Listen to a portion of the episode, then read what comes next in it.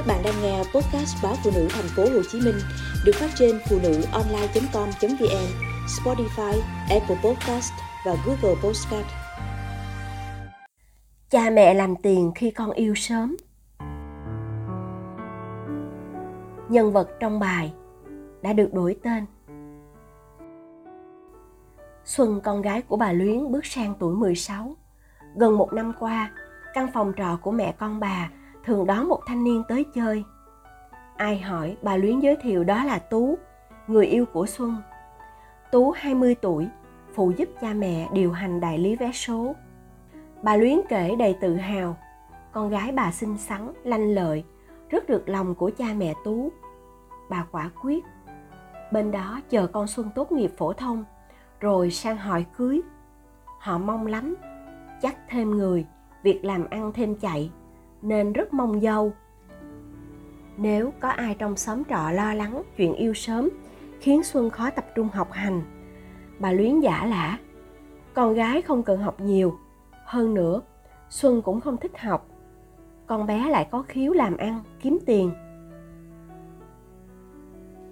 Nhưng mới đây, xóm trọ được một phen ầm ĩ. Ông Lâm, chồng bà Luyến, từ quê lên thành phố chữa bệnh.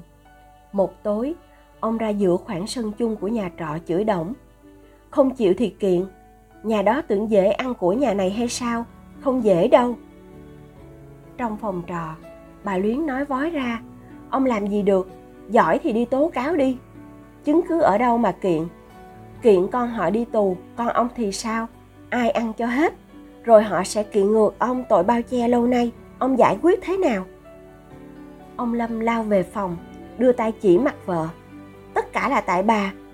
Tôi tin tưởng giao con cho bà trông giờ thành ra thế này. Bà luyến không vừa. Thế này là thế nào? Sao lần trước ông không làm tới đi? Nhận tiền người ta tiêu xài không thấy nhục. Thấy ông lâm hùng hổ lao vào vợ. Người hàng xóm đang móc võng nằm gần đó vội can ngăn. Trên gác xếp xuân gào khóc. Ba kiện ảnh đi, ba kiện rồi ảnh coi con là kẻ thù cho ba vừa lòng. Hôm sau xóm trọ rõ ràng hơn chuyện của gia đình họ. Thì ra cuối năm ngoái, ông lâm từ quê lên thành phố bất ngờ. Ông gõ cửa phòng trọ một lúc, xuân mới ra mở cửa. Nhìn hiện trạng giường chiếu và gương mặt ngượng ngùng, đỏ au của tú, cậu thanh niên lần đầu mình gặp. Ông lâm đã dán cho mỗi đứa một bạc tai bà luyến học tóc chạy về, khi nghe xuân miếu máu, mẹ về đi bà đòi thưa tụi con ra công an kìa. Lúc này, Tú cũng đã gọi cho cha mẹ mình biết chuyện. Hai gia đình hẹn nhau ra quán cà phê nói chuyện. Được thuyết phục, ông Lâm đồng ý nhận 50 triệu đồng từ cha mẹ của Tú để xem như chưa có chuyện gì xảy ra. Theo ông Lâm, ông im lặng không phải vì tiền mà lo cho tương lai của Xuân. Bên kia bị khởi tố đi tù, con gái ông cũng lỡ dở cuộc đời.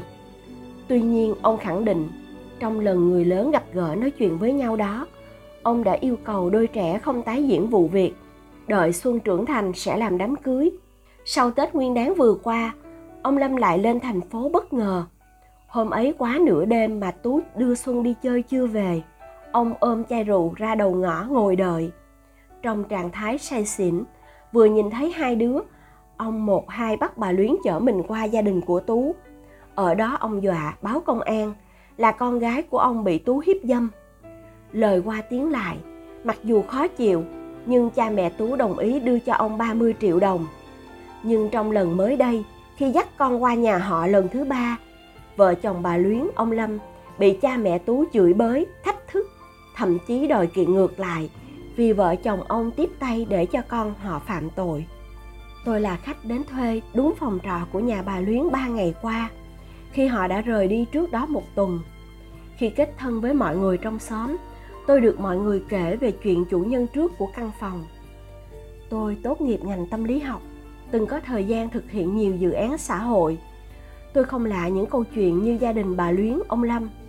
Còn yêu sớm quan hệ tình dục, bậc sinh thành bao che, hoặc họ chấp nhận mức thỏa thuận đền bù để vụ việc chìm xuồng cũng không ít trường hợp làm tiền như vợ chồng bà luyến.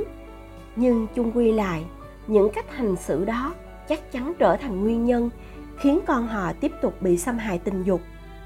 Khó mà tránh khỏi những hậu quả tác động tổn thương lên thể xác, tinh thần của các nạn nhân bị xâm hại tình dục, kể cả trong trường hợp đồng thuận, do các em chưa đủ nhận thức về mức độ nghiêm trọng của hành vi. Nhiều em không ý thức mình là nạn nhân, trở nên phóng túng hơn trong nếp nghĩ, lối sống. Nhiều em sau này nhìn lại, không khỏi xót xa, buồn phiền thậm chí oán trách người sinh thành, đã không bảo vệ lúc các em chưa đủ sức, đủ chín chắn để tự bảo vệ mình.